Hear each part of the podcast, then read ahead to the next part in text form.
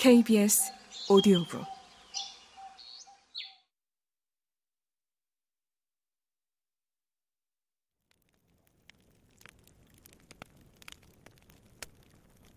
부엌 벽난로의 불을 음울하게 바라보는 동안 내 생각은 그 문제에서 멀어져 갔다. 왜냐하면 저 바깥 습지에 있는 발에 쇠고랑을 찬 도망자와 정체 모를 청년, 줄칼, 음식물, 그리고 나의 피신처인 이 집을 상대로 절도 행위를 하기로 한 그 끔찍한 맹세 등이 무섭게 이글거리는 석탄불 속에서 어른거리며 눈앞에 떠올랐기 때문이다. 흥! 조부인은 따끔이를 제자리에 갖다 놓으면서 말했다. 그래, 교회 묘지겠지. 두 사람 모두 교회 묘지를 들먹이는 게 당연하지.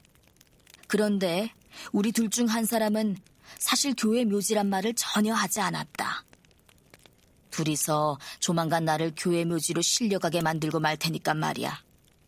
그럼 나 없이 둘이서 참말로 보기 좋은 단짝이 되어 지내겠지. 누나가 차 마실 준비를 하느라 정신을 팔고 있는 동안 매부 조는 자기 다리 너머로 나를 내려다 보았는데 마치 마음속으로 나하고 자기 자신을 한데 엮어서는 누나가 예고한 그 슬픈 상황이 닥칠 때 과연 우리 둘이 어떤 종류의 짝패가 될 것인지 헤아려 보고 있기라도 한 듯했다. 그러고 난 뒤 그는 앉아서 한바탕 폭풍우가 몰아칠 때면 늘 그러하듯이 얼굴 오른쪽에 다망색 곱슬머리와 구렛나룻을 만지작거리면서 이리저리 움직이는 조 부인을 파란 눈으로 뒤따라가며 바라보았다. 누나는 독특하고 예리한 방식으로 우리에게 버터 바른 빵을 썰어 주었는데 그 방식은 결코 변하는 법이 없었다. 누나는 먼저 왼손으로 빵 덩어리를 잡고는 앞치마 가슴바지에 꽉 붙여 단단히 고정했다. 거기 꽂혀 있던 핀이나 바늘이 때때로 하나씩 빵 속에 꽂혀서는 나중에 우리 입속까지 들어오기도 했다. 그런 다음 그녀는 칼에 버터를 약간 너무 많지 않게 묻혀서는 마치 약제사가 붕대에 연고를 바르는 것과 같은 방식으로 빵덩어리 위에다 얇게 펴서 발랐다. 칼의 양쪽 면을 잽싸고 솜씨 있게 사용해서는 빵껍질 위로 빙 둘러가며 골고루 말끔하게 버터를 바르는 것이었다. 그런 뒤 누나는 그렇게 연고처럼 버터가 발린 빵의 가장자리에다 마지막으로 칼을 한번 쓱 문질러 닦아낸 다음 아주 두껍게 빵을 한 조각 썰어냈다. 그러곤 마지막으로 그 조각을 빵 덩어리에서 완전히 떼어내기 전에 둘로 잘라서 그 중 한 조각은 조한테 주고 나머지 한 조각은 나한테 주는 것이었다.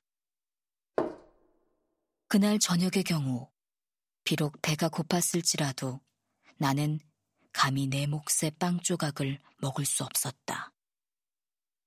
낮에 만난 그 무서운 사람과 그보다 훨씬 더 무서운 사람인 그의 동료 청년을 위해 뭔가 남겨놓지 않으면 안 된다고 느꼈기 때문이다.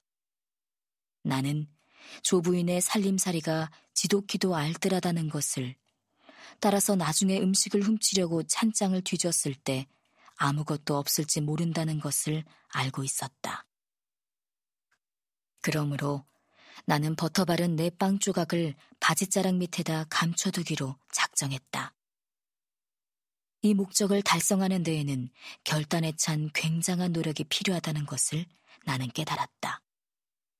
마치 높은 집의 꼭대기에서 뛰어내리거나 굉장히 깊은 물속으로 뛰어들 결심을 해야 하는 것과 같았다.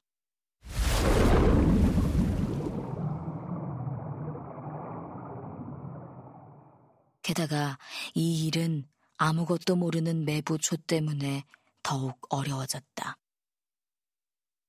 이미 언급한 것처럼 순환의 동지로서 우리가 공유하던 은밀한 연대감 때문에 그리고 나에게 친구가 되어주고자 하는 조의 착한 심성 때문에 우리는 저녁 때마다 각자의 빵 조각을 베어 먹으면서 남은 빵의 크기를 서로 비교하는 습관이 있었다.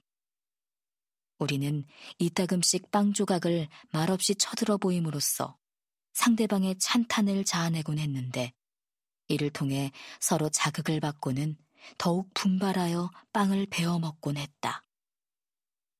오늘 저녁에도 조는 급속하게 줄어드는 자신의 빵 조각을 몇 번인가 내보임으로써 여느 때와 같이 우호적인 경쟁을 해보자고 권했다. 하지만 그는 매번 내 한쪽 무릎 위에는 노란 머그 찻잔이 그리고 내 다른 쪽 무릎 위에는 버터 바른 빵이 손도 안 댄 채 그대로 놓여 있다는 사실만을 발견할 뿐이었다. 마침내 나는 계획하고 있는 일의 실행을 이제 더 이상 미룰 수 없으며 그것도 현재 주어진 그 상황에서 가능한 한 가장 그럴듯한 방식으로 실행해야 한다는 필사적인 판단을 하기에 이르렀다. 나는 조가 막 나를 쳐다보고 난 직후의 순간을 틈탔다. 그리고 재빨리 내 버터 바른 빵을 바지자락 밑으로 밀어 넣었다. 한편 조는 내가 식욕을 잃은 줄로 여겼는지 심란해하는 모습이 역력했다. 그는 생각에 잠긴 채 전혀 맛이 없는 듯한 표정으로 자신의 빵 조각을 한 입 물어뜯었다. 그는 빵을 입안에 넣고서 보통 때보다도 훨씬 오랫동안 우물거렸는데 마치 빵에 대한 상념이라도 하듯이 한참 동안 씹어대더니 결국에는 알약이라도 넘기는 것처럼 힘겹게 꿀꺽 삼켰다. 그는 다시 한 입 베어 먹으려고 했다.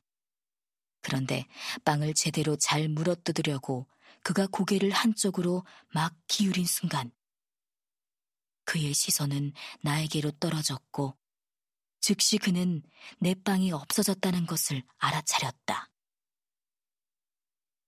막빵을 물어뜯으려다 만 채 놀라움과 경악에 찬 표정으로 나를 빤히 노려보는 조의 모습은 너무나도 확연히 눈에 띄어서 누나의 시선을 끌지 않을 수 없었다. 아니, 또 무슨 일이야? 누나는 마시던 찻잔을 내려놓으면서 쏘아붙였다. 아니, 이런. 조는 매우 심각한 충고라도 하는 듯이 나에게 머리를 가로저으며 나직하게 말했다. 이복의 친구 핍, 자네 그러다 잘못 탈이 날 수 있네. 목에 걸리기라도 하면 어쩌려고 그러나? 핍, 넌 분명 그걸 씹지도 않고 그냥 삼켰어. 아니 또 무슨 일이냐니까? 전보다 더 날카롭게 누나가 또 한 번 물었다. 그걸 조금이라도 토해낼 수 있다면 그게 좋겠다고 생각한다, 핍. 조는 온통 겁에 질린 얼굴로 말했다. 식탁 예절도 예절이지만 네 건강이 더 중요한 것 아니겠니? 이쯤 되자 누나는 완전히 필사적인 상태가 되었다. 누나는 조에게 와락 달려들더니 그의 양쪽 구렛나룻을 움켜잡고는 뒷벽에다 그의 머리를 한참이나 마구 찧어댔다.